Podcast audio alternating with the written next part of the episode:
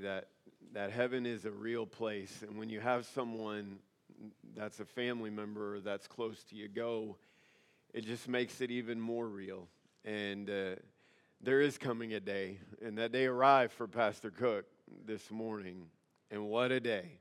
What a day. And I, I don't think it could be stated better than Brother Max has said it, but it's heavy and happy. And uh, it's great to have hope, and, and we are so thankful for that.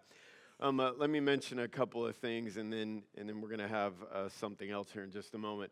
Uh, first of all, I, I do want to thank you for the way you've bought into the idea of having an intern this summer. And uh, we, he did get to enjoy some things, but he had a great spirit and a great work ethic and took and just took a lot of initiative. And, and as is the case with anyone in any situation, there has to be correction or redirection at times. And I'm so thankful for this, Brother Ben. And if you'll keep this, it will serve you well for a long time. While you have to correct direction or redirect, never had to deal with an attitude or a spirit. And that's and you saw that. You saw that attitude and that spirit. And that's a blessing. And whatever it was and whoever it was coming from, I'm convinced that just about anyone could have said, Hey, Brother Ben, turn, take care of this. And he'd have been like, Okay, yes, sir, yes, ma'am. And I'm thankful for that. I'm thankful for the initiative he took, the hard work that he put in in a lot of ways. And so we want to, it's been great, and, and I'm thankful for you doing that. But then we also want to make a financial investment as well, and that's why we're doing that. The church is going to add to that.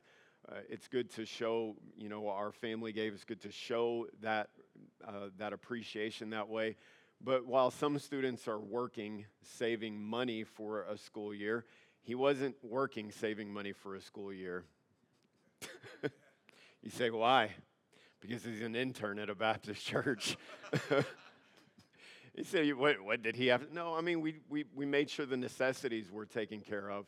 Uh, but we still want to be a blessing to that and, want, and want, don't want this summer to become a burden in a different way. We want it, we want it to be a blessing. And, and, and I told him that you know, from the beginning, I said, you're not, you're not going to get paid some kind of weekly salary. If you need something, you got to tell me. But you're basically going to get paid based on how the whole summer goes. So if it goes well, it'll go well. And if it doesn't, it won't. And man, Brother Ben, it's been a blessing to have you here. And then I just want to thank our church family for buying into the idea. It's the first time, and we praise the Lord for being able uh, to make that investment.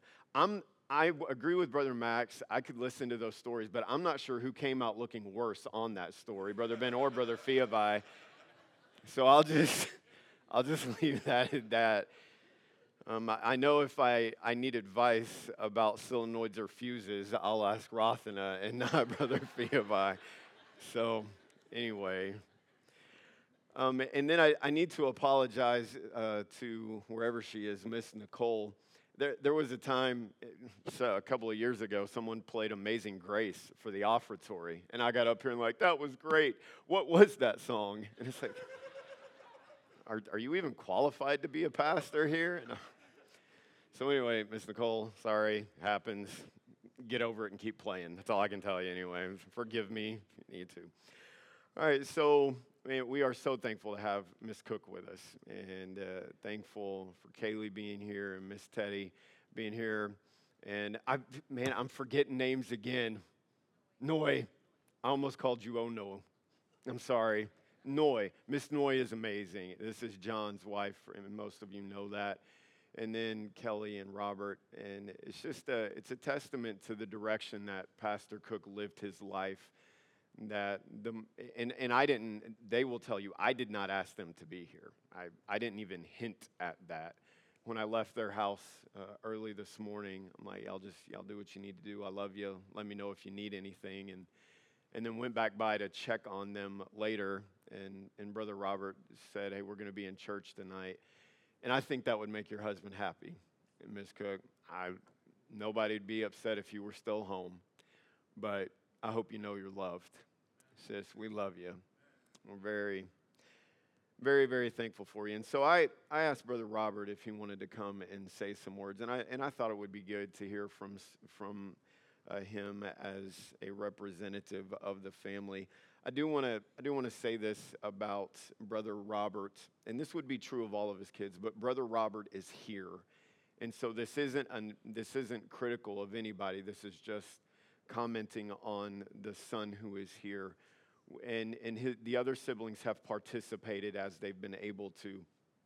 Um, God, God commands children to do two things with their parents based on the stage of life, both in Ephesians. Number one, children obey your parents. That has to do when, when you're under their authority.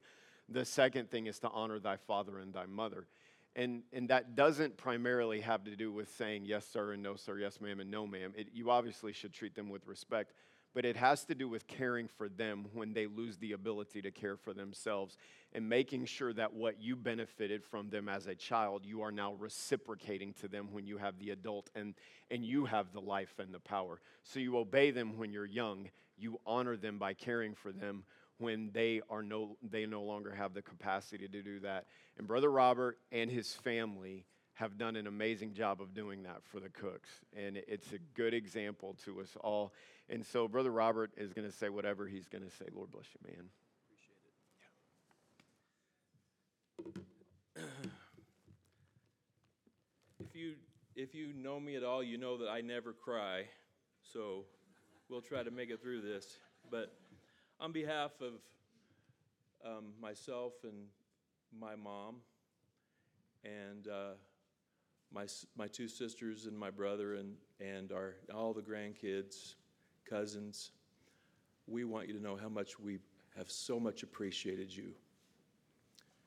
I, I, I uh, it has just been overwhelming the, the love that a church has really bestowed upon uh, one family.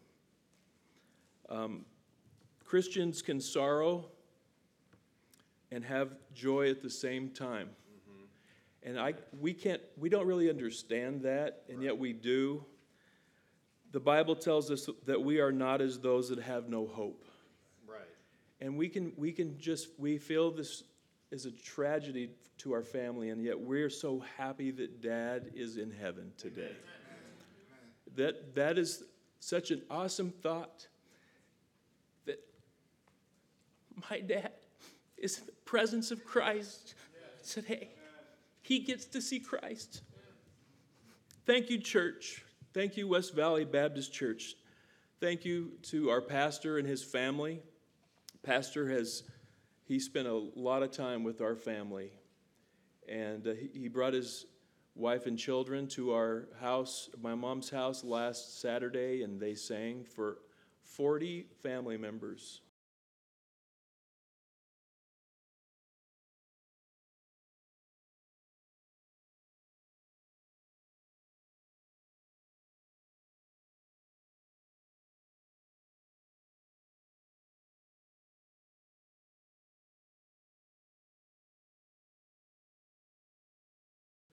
Special friend and Paul and Gail Clemus. Thank you so much for all the, the help that you gave my dad, especially when he could not walk anymore. You have, this church has a tremendous pastor, the best pastor. I mean, the best pastor. But you have a tremendous group of men who, are, who stand beside your pastor. Five trustees and their wives that stand, that are godly men that stand and represent West Valley Baptist Church and the Lord Jesus Christ. Dave, Dave Thomas and his wife Tina, Jim and Gretchen Selvage, Max and Carrie Tinsley, Robbie and Marcella Wicklin, and Don and Jerry Jessup. You were tremendous help, help and, and blessing to my to my family in the, in the, last, the last days of his life and to our family. Amen. I have to say something about Brother Selvage. Brother Selvage, who's all, all of a sudden he's very uncomfortable in the room. Brother Selvage and his wife have been teaching the Royal Heirs class. And I have to tell you something about this. About two weeks ago, my dad really forgot most he was not able to remember very much in the, in the last few weeks of his life. And my dad asked, Who is teaching my Sunday school, my Sunday school class? And I think it was me that said, Brother Selvage. And he said, Yes! the best man for the job. Best man for the job. And so, so many people have visited and called and sent cards, and we thank you.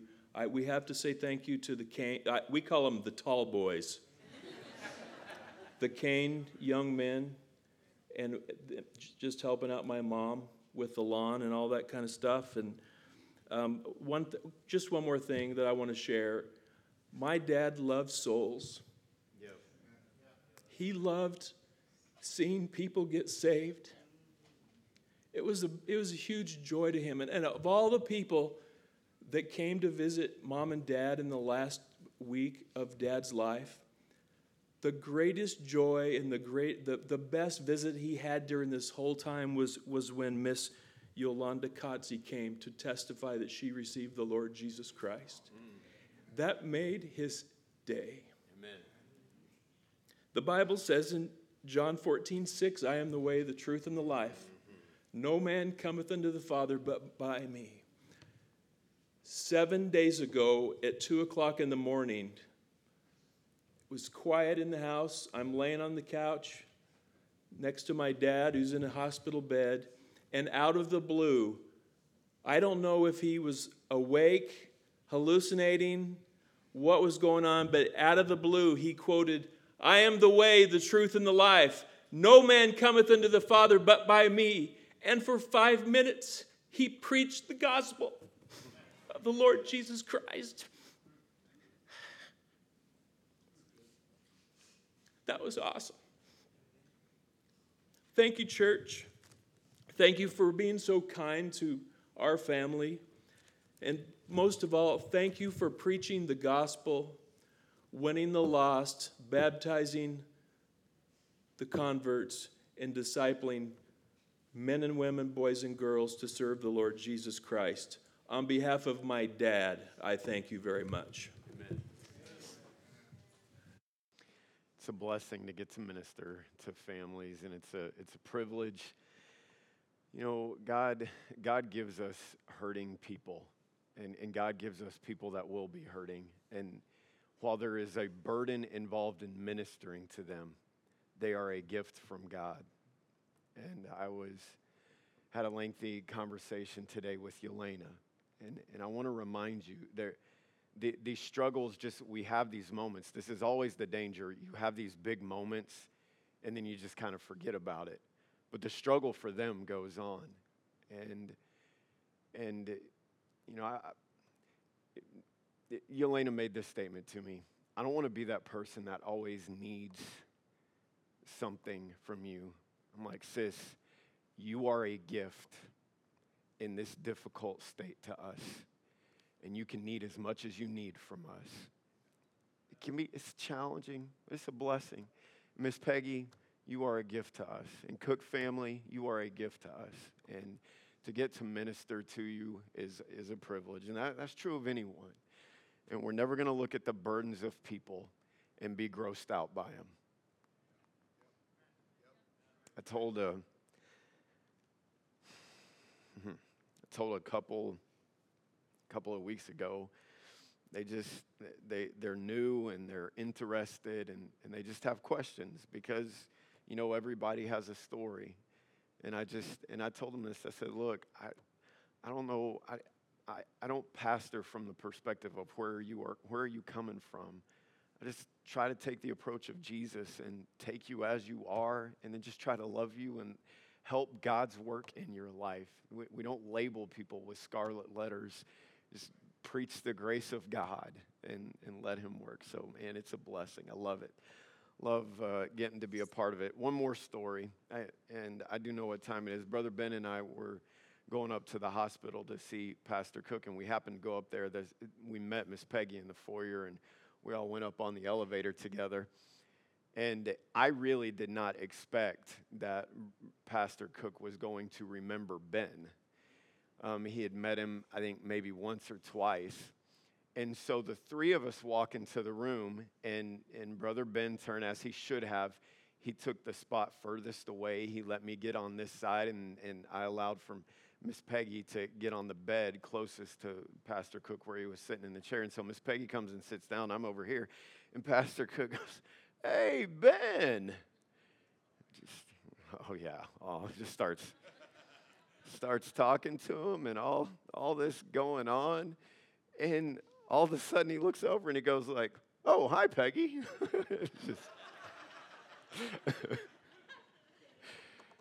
yeah, so anyway, it was just fun. It was a, it was a great, it was a, it was a fun moment. I'm thankful for it. All right, would you please stand with me to honor God's word?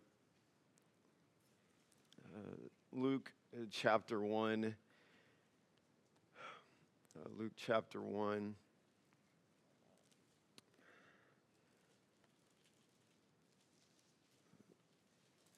Brother Z, if I forget, will you remind me to mention after the service my traveling plans just to give a reminder about all of that, please, after the service before I step down. So, Luke chapter 1, verse 34. So, we dealt with a few things out of this already. This is message number seven out of our series, A Savior for All Sinners. Uh, verse 34 Then said Mary unto the angel, How shall this be, seeing I know not a man? And the angel answered and said unto her, The Holy Ghost shall come upon thee, and the power of the highest shall overshadow thee. Therefore also that holy thing which shall be born of thee shall be called the Son of God. And behold, thy cousin Elizabeth, she hath also conceived a son in her old age, and this is the sixth month with her who was called barren. For with God nothing shall be impossible. Verse 37 is what we're focusing on tonight. For with God nothing shall be impossible. And Mary said, Behold, the handmaid of the Lord, be it unto me according to thy word. And the angel departed from her. And Mary arose in those days and went into the hill country with haste into a city of Judah, and entered into the house, into the house of Zacharias, and saluted Elizabeth. And it came to pass that when Elizabeth heard the salutation of Mary, the babe leaped in her womb, and Elizabeth was filled with the Holy Ghost. And she spake out with a loud voice. And, and when you hear of people being filled with the Holy Ghost in Scripture, they always speak in a tongue that can be understood. I'm not preaching on that, I'm just mentioning that. In verse 42, she spake with a loud voice and said, Blessed art thou among women, and blessed is the fruit of thy womb. And whence is this to me that the mother of my Lord should come to me? For, lo, as soon as the voice of thy salutation sounded in mine ears, the babe leaped in my womb for joy. This is an amazing statement that she makes in verse 45 about Mary. And blessed is she that believed. For there shall be a performance of those things which were told her from the Lord.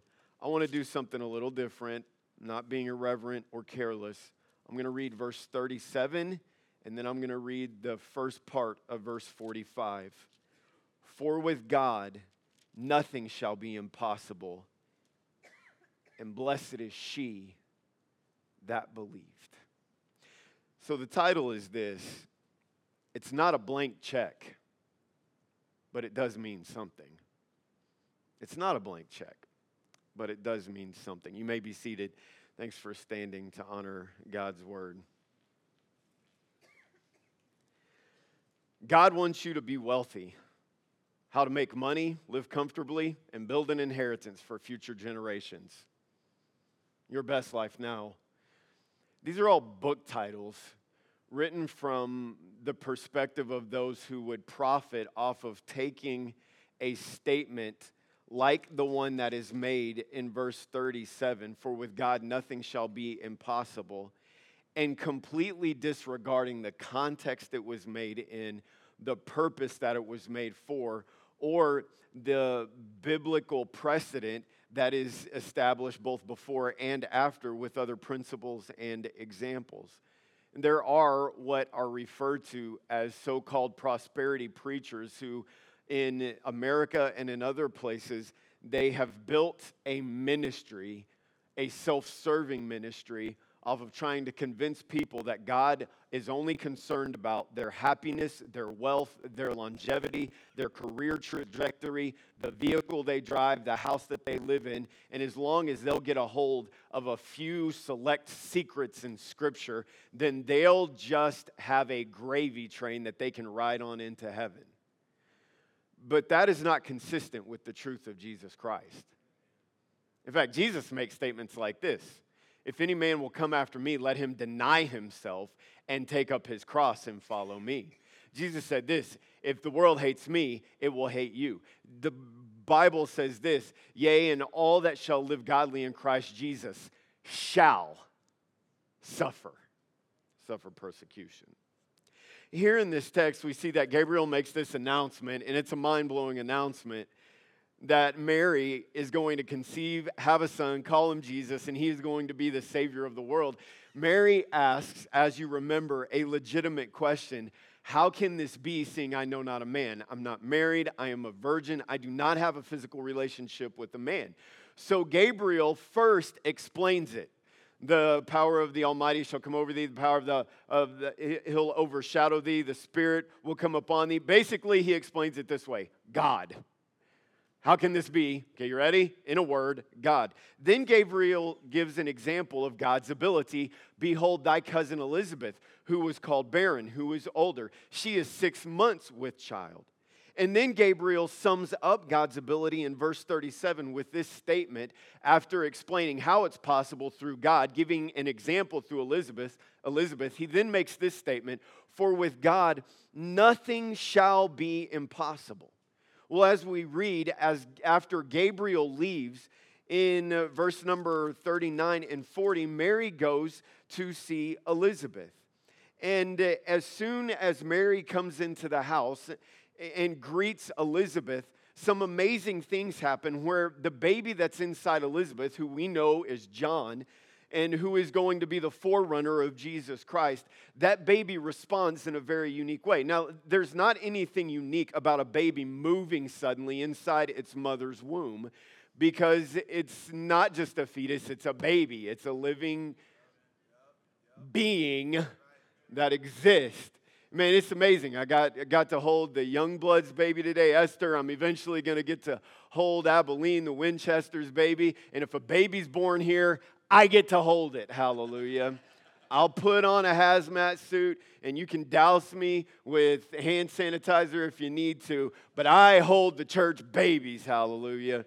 Man, and, and that's wonderful. And just to think that just a few days ago or a couple of weeks ago, those babies were inside, and moms who've been through that, you know that those babies can move suddenly, and it's like they're turning into ninjas and they're kicking you in your liver and kicking your bladder and poking you in the ribs. But there was something unique about the movement of this baby that Elizabeth recognized that there is something supernatural that's going on. And without Mary giving any explanation, Elizabeth begins to affirm to Mary what, what Gabriel had told her that you're the mother of our Lord and blessed are you among women. And it's an incredible it's an incredible work of God through Elizabeth to affirm to this young this young virgin girl Mary that what had been told her by the angel is indeed going to come to pass and then she makes this amazing statement about Mary in verse 45 Blessed is she that believed. Now, this brings up an important question.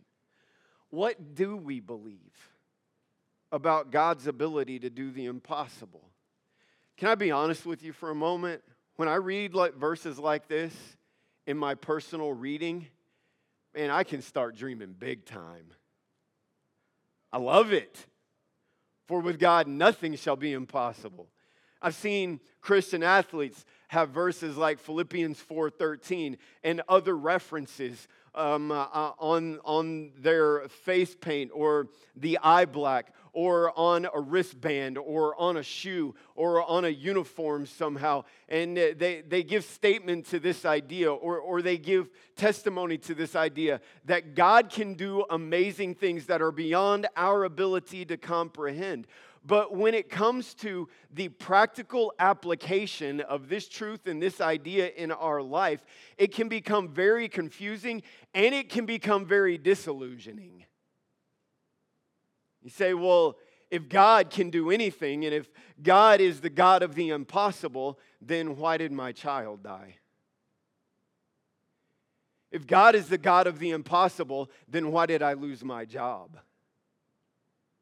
Now, see, if you listen to the heretics and the reprobates that promote this prosperity gospel, they'll simply tell you that you didn't have enough positive thoughts and that you didn't think right. And because you didn't think right, that's why these bad things came to pass. I heard Joyce Meyer say one time that the reason the bad stuff happened to Job, the reason the bad stuff happened to Job is because of the statement he made, that which I feared has come to pass. And if Job had just had better thoughts, then none of those things would have happened. That's heretical. That's garbage.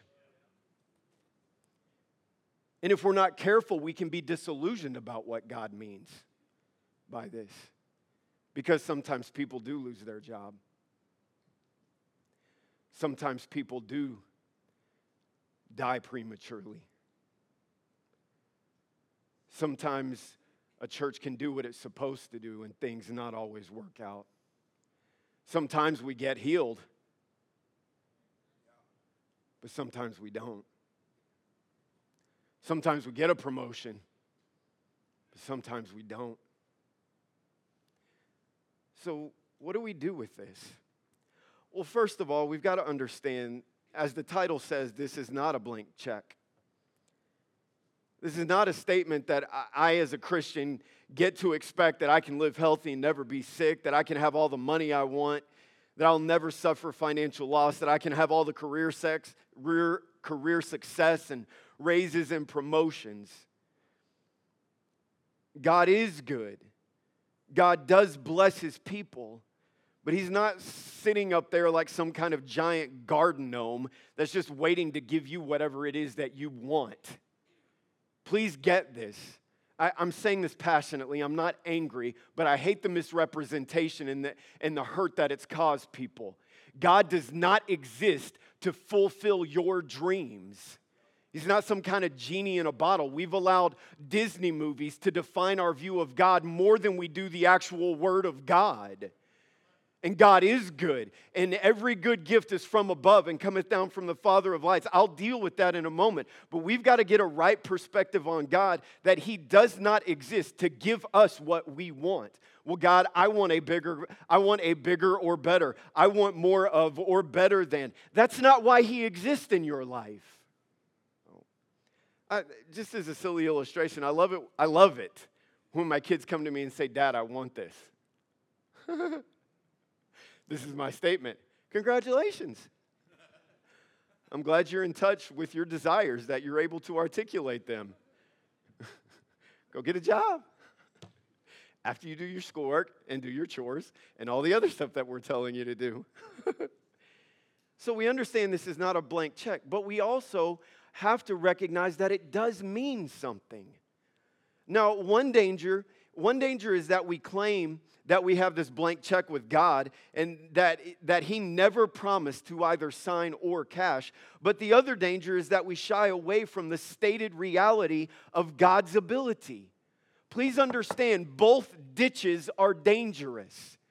Now, we would recognize naturally, because of trying to be biblical, we would recognize the danger of turning a statement like this or a truth like this into this blank check to where we then go out and try to benefit from God in a way He never obligated Himself to bless us in. But the other danger, and one that a church like ours can be in serious jeopardy of, is that we shy away, that we shy away from a stated truth about the reality of God's ability. Nothing is impossible with Him. And we can miss out on the benefit of that in our daily lives. So, how do we find clarity? We're moving quickly, so please stay plugged in. Consider this number one, the American standard of living cannot be the standard by which we measure God's faithfulness and ability. Here's what I mean by that the prosperity in this country is unique, not only in our time, but in all time of history. Most of the world's populations throughout history and even currently have not known the level of prosperity that we enjoy as what we would as what we would consider ourselves to be common citizens. I understand we have value to God. I'm not, I'm not talking about that. But on the social scale, you have the one percenters um, as far as politically, you have the one percenters as far as wealth, you have the one percenters as far as influencers. And as far as I know, none of us fall into that category. And, and yet, even in, in the middle or the lower end of the spectrum, we enjoy a unique prosperity that is unmatched in the world today and in the world throughout its history, in many cases, or most cases. So, the danger in this is that we look at things like IRAs and 401ks and vehicles and paid time off and houses and yachts and all these other things. And we say, God, you provide for me based on my comfort level. Now, consider this God gave us the privilege to live in an economy like this because He is good. Y'all shake yourselves out a little bit. I'm not ripping us. I wrote this down. We are allowed to enjoy the blessings of being in America without feeling guilty about it. I could preach a whole sermon on this. I am not sorry I'm born in America. I'm not arrogant about it, but I'm not sorry for it. I thank God for the opportunity that it afford, it's afforded me and my family. I thank God for the men and women who fight to make it possible. I thank God for his providential intervention to bless this nation. I thank God. He's like, Pastor just thinks we should all feel guilty. Not even a little bit. Hallelujah. But there's a difference in being thankful for it and then saying, God, you're obligated to do for me based on this unique standard. We must not obligate it to things that His Word does not obligate Him to. You understand that the principles of the Word of God, of God's mode of operation, existed long before America was ever a thing, and they will exist long after America is a thing? And to some of you, that might blow your minds because God doesn't promise America to be a nation forever. Number two, please understand this that God works many times through natural laws that He's established, including the consequences of those laws, both positive and negative. One of those laws would be this you reap what you sow. Be not deceived, God is not mocked. For whatsoever a man soweth, that shall he also reap. Okay, a couple of quick examples. You're trying to be on a sports team and you want to make the team, whatever that sport is. And so you go home and you eat Twinkies and you play video games and you don't practice and you sit there and twiddle your thumbs and watch YouTube videos and get yourself all hyped up about what your grandma said you're good at. You are not going to make that team. And I don't care what your grandma says about you, you stink. I'm not a coach to make grandmas feel good about their grandchildren. But if you go there and you eat your vegetables and you get up before class and you practice and you put in some time and you put in some effort and you get with someone who knows better and you say, hey, what part of my game can I work on a little bit? And you pour yourself into that, guess what? You have an increased possibility of making that team. That's not luck, that's not divine intervention. That's established law that God made that says you're going to reap what you sow one way or the other. Are you getting it? Apply that to the adult sector. Man says, I want to I want to prosper. I want God to bless. I want God to provide, and I'm going to pray for that. But then he never shows up at work on time. He never learns how to take initiative. He never learns how to advance himself. He's always having to be told what to do, and he's always having to be checked on to make sure he's doing that. And then when raise time comes, or when employee retention time comes, and he's frustrated, I, I don't know why I don't have a job, or I don't know why I don't have a raise. I'm just not lucky, or God's just not favoring me. No, you reap what you sow. But you apply yourself and you talk to your employer about how you can get better. You learn to look at others. You learn to watch the people who are successful and doing it well and you pour yourself into it. Then, hallelujah, man, you can sometimes you can have some promotion And God can bless you. Are, are you with me on this? There are natural laws that say you reap what you sow. And I, I talk to you, I'm gonna, I'm gonna drive this point home. I want to be an effective communicator of the Word of God.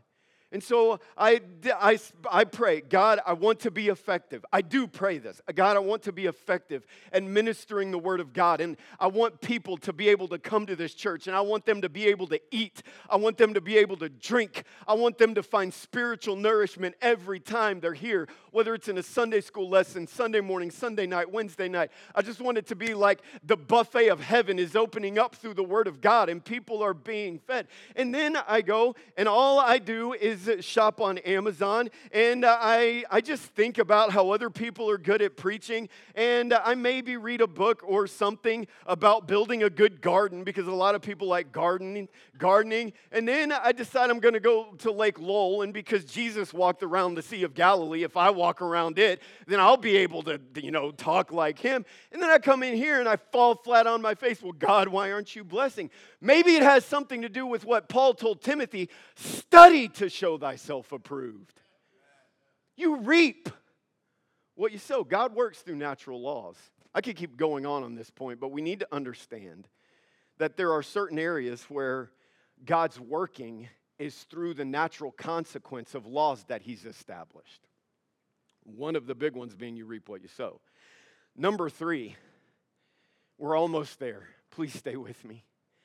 I'm trying to hurry. God has a specific purpose that He's trying to accomplish with every single life. In Mary's case, it was the fulfillment of the coming Messiah, the promise of a Redeemer, Jesus coming to bring salvation. He had to be all man and he had to be all God without a sin nature. And only, only once in human history would, it, would an individual be born without the involvement of a man on any level. And so what Mary recognized in verse 34 is that this is not this is not possible. How can this be seeing I know not a man? And so she was enter, she had entered into this realm where God's purpose came into conflict with, with these natural laws or with human limitation. And so she says, How can this be? And the, the statement to her was that God would involve himself. And the point is this that this isn't something you can cook up in a lab, that God has to exercise some divine intervention. And so the, the statement partially is this when the purpose of God intersects with the limitations of men, God is able to do whatever needs to be done in order to accomplish his purpose. When the purpose of God intersects with the limitations of men, God is able to do whatever needs to be done in order to accomplish his purpose. All right, here we go. You ready? God has a purpose for your life. I have a long list. God wants you to walk with him. God wants you to enjoy Him. God wants you to know His goodness and His love and His grace. And God wants you to enjoy Him on an intimate level. God wants you to understand more about Him through His Word. God wants you to talk to Him. God wants you to cry to Him. God wants you to laugh and rejoice and share your blessings and your gratitudes with Him. God is a real, living, eternal being who wants to be your friend. He loves you and He wants to walk with you. That's a purpose that God has for your life to know Him and to enjoy Him forever. If you're, if you're a young person, God wants you to learn how to obey your parents. If you're in school, if you're going into college or continuing college, God wants you to work hard and grow through that process. If you have a job, God wants you to apply, apply yourself diligently. If you are married, God wants you to work at being a husband or a wife that honors Jesus Christ. If you are a parent, God wants you to work at raising those children in the nurture and admonition of the Lord. We have a church, and God wants this church to grow in the grace and knowledge of the Lord Jesus Christ. God wants this church to be reaching as many people as we can possibly reach. And someone can say, Pastor, what, what size are we trying to be? We're not trying to be any size. We're just trying to love as many people as God will allow us to love and minister to as many people as God will allow us to minister to and to reach as many sinners that need a Savior as we can possibly reach. It's never about a number, it's just about doing the work that God wants us to do as long as we have life to do it.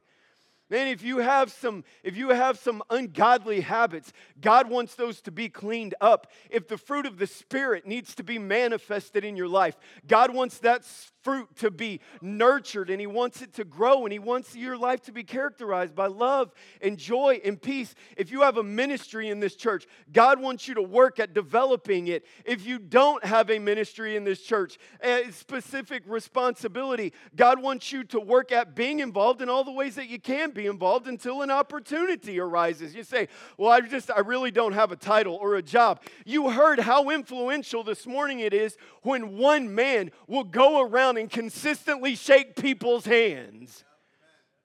I love this about Pastor Cook. He wasn't concerned that people know about him and his ministry experience. He just wanted ladies like Stevie Van Leeuwen and Daniel Emberg and their families to know that he was glad they were here.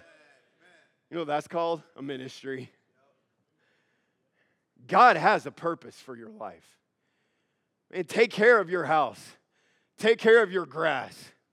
If the intern can't do it, get your wife to do it. If you're gonna plant a garden, God wants the garden, make it a good garden. If you're, no, listen, if God gives us opportunities, do something with it. If your mom and dad allow you to have some nice things, then take care of those nice things. If you have an opportunity to do something in school, then do it well. I'm telling you, we're acting like there is no, we, we just really don't know what the purpose of God is. I have a page full of what God's purpose is for you. You know what else God wants? God wants you to be a witness. It's, it's not my job. No, it is my job, but not because I'm the pastor. It's my job because I'm a Christian. Pastor Cook wasn't a witness because he was a pastor, because he wasn't a pastor his whole life. He was a witness because he was a Christian and he loved Jesus. God wants that for you. But here's the problem living out that purpose, here we are. This is good. This is good. Living out that purpose can seem impossible. Mm. Mary, hey, we got it. It's good. Mary, God, how can you do this? I'm limited. Angel to Mary. Yeah, you're limited to accomplish that. But God in you can do whatever needs to be done to accomplish his purpose. You know, for some of you, you're struggling so bad with some kind of habit, some kind of attitude, and you're just frustrated and you're hurting. Sometimes you're angry. I don't know how to conquer this. You know what your problem is? You're not depending on the God who can work in you.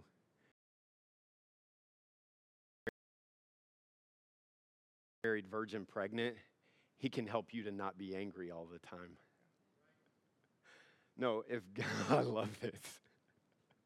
If God can take a virgin who's not married and put the eternal Son of God in her, then I'm pretty sure He can help me to have a right attitude when I'm struggling with it. No, if God can take the eternal Son of God and put him into the womb of a virgin who's never had a relationship with a man, then I'm pretty sure that He can help me to be the witness that I need to be. No, I'm pretty sure that if God, who can accomplish that in the womb of Mary, then He is able to help me consistently pray and read my Bible like I need to. How many of you struggle parenting? I'm waiting. How many of you struggle parenting? I'm waiting, waiting. Okay, I'm waiting. Yep, yep, struggle with it. How many of you hate the three year old policy? Thank you, Maggie. I love your honesty, sis. Yeah. I enjoy it. Your kids got to learn sometime. Might as well start early. Hallelujah. We don't vaccinate, we do indoctrinate. Amen. Okay, I don't even know where that came from. Sorry. I'm just just having fun. I'm I'm sorry. Oh. It can seem you're dealing with it, you're dealing with a tendency, or you're dealing with a habit, or you're dealing with an attitude, and you're like, God, I don't, I don't know. As a parent, I don't know how to get through. But if God can work in Mary to give her that child, then I'm pretty sure that if you'll be faithful to do what God says to do in raising your children, that He can get through to that child. Say, man, God, I'm just, I'm just getting older and, and tired. And can I talk about Pastor Cook one more time? He, he didn't, God didn't use him to start West Valley when he was 40. He was almost like two times that age. Something like that, close to that, in the proximity. Am I right? Somebody help me out. 70s, something like that. Man, I'm thankful for men who and women who don't check out. Like, well, if you're going to let me live, I might as well try to do something with it if you're going to give me life, I might as well try to I might as well try to minister. If I'm going to be in this hospital, I might as well pass out a tract. If I'm going to be here in this class, I might as if I'm going to be in this church, I might as well try to teach. I might as well shake somebody's hand. You, you, you can get this idea that, well, I just, I just don't know how God can use me. I don't have this ability. I don't have the same opportunity. I don't have the same skill set. I don't have the same personality, whatever it is. I just, in, instead of looking at your limitation, look at the God who can take the eternal Son of God and put, put him into the womb of a virgin and bring about our redemption and say, hmm, if God can do that, then God can do whatever needs to be done in my life in order to accomplish his purpose. I'm not through. I got to get to this. We have people that are hurting. We have people that are suffering difficulties that they did not cause. We have people trying to overcome challenges. Maybe they contributed to them, but regardless, there are challenges, there are difficulties. We have people that are hurt and wounded emotionally, and they, they look and they listen and they hear this preaching, and you say, How can God ever make me whole again? How can God ever restore my heart? How can God ever do these things? And I just want to tell you instead of looking at the adversity, instead of looking at the failure, look at the God who can take a young virgin and cause her to give birth to the eternal Son of God and say, if that God can do that, then He can help me overcome my loss and my suffering. He can help me to heal. You know, this is, this is why we preach hope. Because when it matches up with his purpose, nothing is impossible with God. All right, look. If I if I show up at home one day and there's a Ferrari, praise the Lord. I mean, I'm not going to sit there and feel bad about it. I'm going to get in there and drive it. I'm going to just pass out tracks in the Ferrari. You want to come to our church. That's how a lot of people take this. That's not, that's not God's purpose. It's, that's not God's purpose for me. You know what is God's purpose? To love my children, to love my amazing wife, to love and minister to my amazing church family, to walk with Him, to go out and try to reach people. And just those purposes alone can seem impossible in this flesh sometimes, can't they? But when the divine purpose intersects with human limitation, God can handle it. I'm almost done. I've got to show you this. I've got to show you this, okay?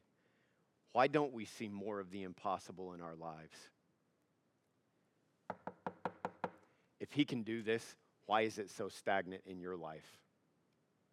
I'm not saying you specifically, unless the Holy Spirit is saying you specifically. why? Verse 38, look at this. Mary said, Behold, the handmaid of the Lord, be it unto me according to thy word. The first reason we don't see more of it is because we want to redefine what God's purpose is rather than submitting to it. And I tell you, sometimes you have to submit to the suffering. Sometimes you have to submit to the difficulty. But this is what we want to say God, God, I don't want this. Therefore, I'm going to try to redefine your purpose. God, I don't want to have to forgive. God, I don't want to have to move on. God, I don't want to let go of those things. God, I don't want this to be the reality of my life right now. And so we begin to try and redefine what God's purpose is rather than like Mary just saying, God, I will submit to it before you can ever experience his help in supernatural ways, you have to submit to his purpose in your life, where you're at. Your marriage, your loss, your job, whatever it is, you've got to be willing to say, This isn't the habit I should have, and I've got to admit this and make it right. This isn't the direction I should be living in. I've got to admit this and make it right. Number two, verse 45. And blessed is she that believed. I love this about Mary. She didn't make herself an exception. She simply believed that if God has promised, God is able. But here's another reason we don't see it happen more in our lives we want to make an exception out of ourselves or others. We want to put ourselves in a box that says, well, God may have done that for them, but He can't do that for me. I'm so glad. I'm so glad your dad didn't live his life that way. I'm so glad your husband has not lived his life that way. I'm so glad your grandpa did not live his life that way. I'm so glad your father, I'm so glad your father in law, I'm so glad that man did not live his life that way. Well, God, God may have done that, but he can't do that for me. No, if he can do that in Mary, then I just need to believe it and submit to it. So tonight, either we're not submitting to his purpose in our life and we're trying to redefine it, or we're trying to make an exception out of ourselves instead of just saying, God, if you've promised this, then you can certainly accomplish it if I'll just submit to you and put in the work that you call me to do. Let's bow our heads and close our eyes as we all stand together.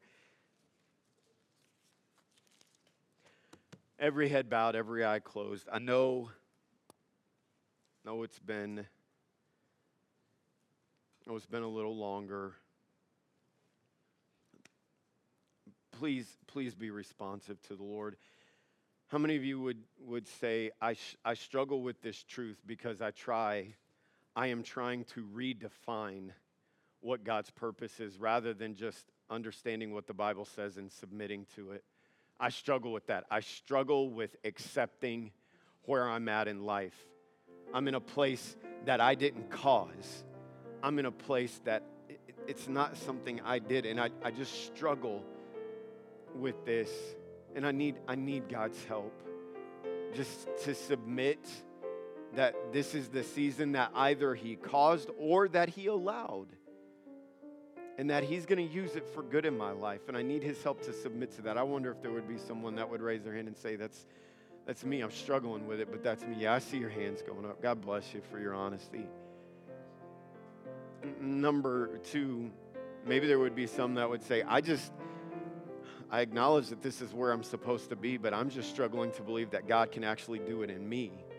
I, maybe I've had too many ups and downs, I've had some failures, I've had some disappointments from other people, but I'm just struggling to believe that this can be my life, that I, I can have victory in these areas. I'm struggling with that. You raise your hand and say, That's me. I've just battled it. I see it. God bless you. Well, if the Lord has spoken to your heart, you respond to him while Brother Nate begins to sing.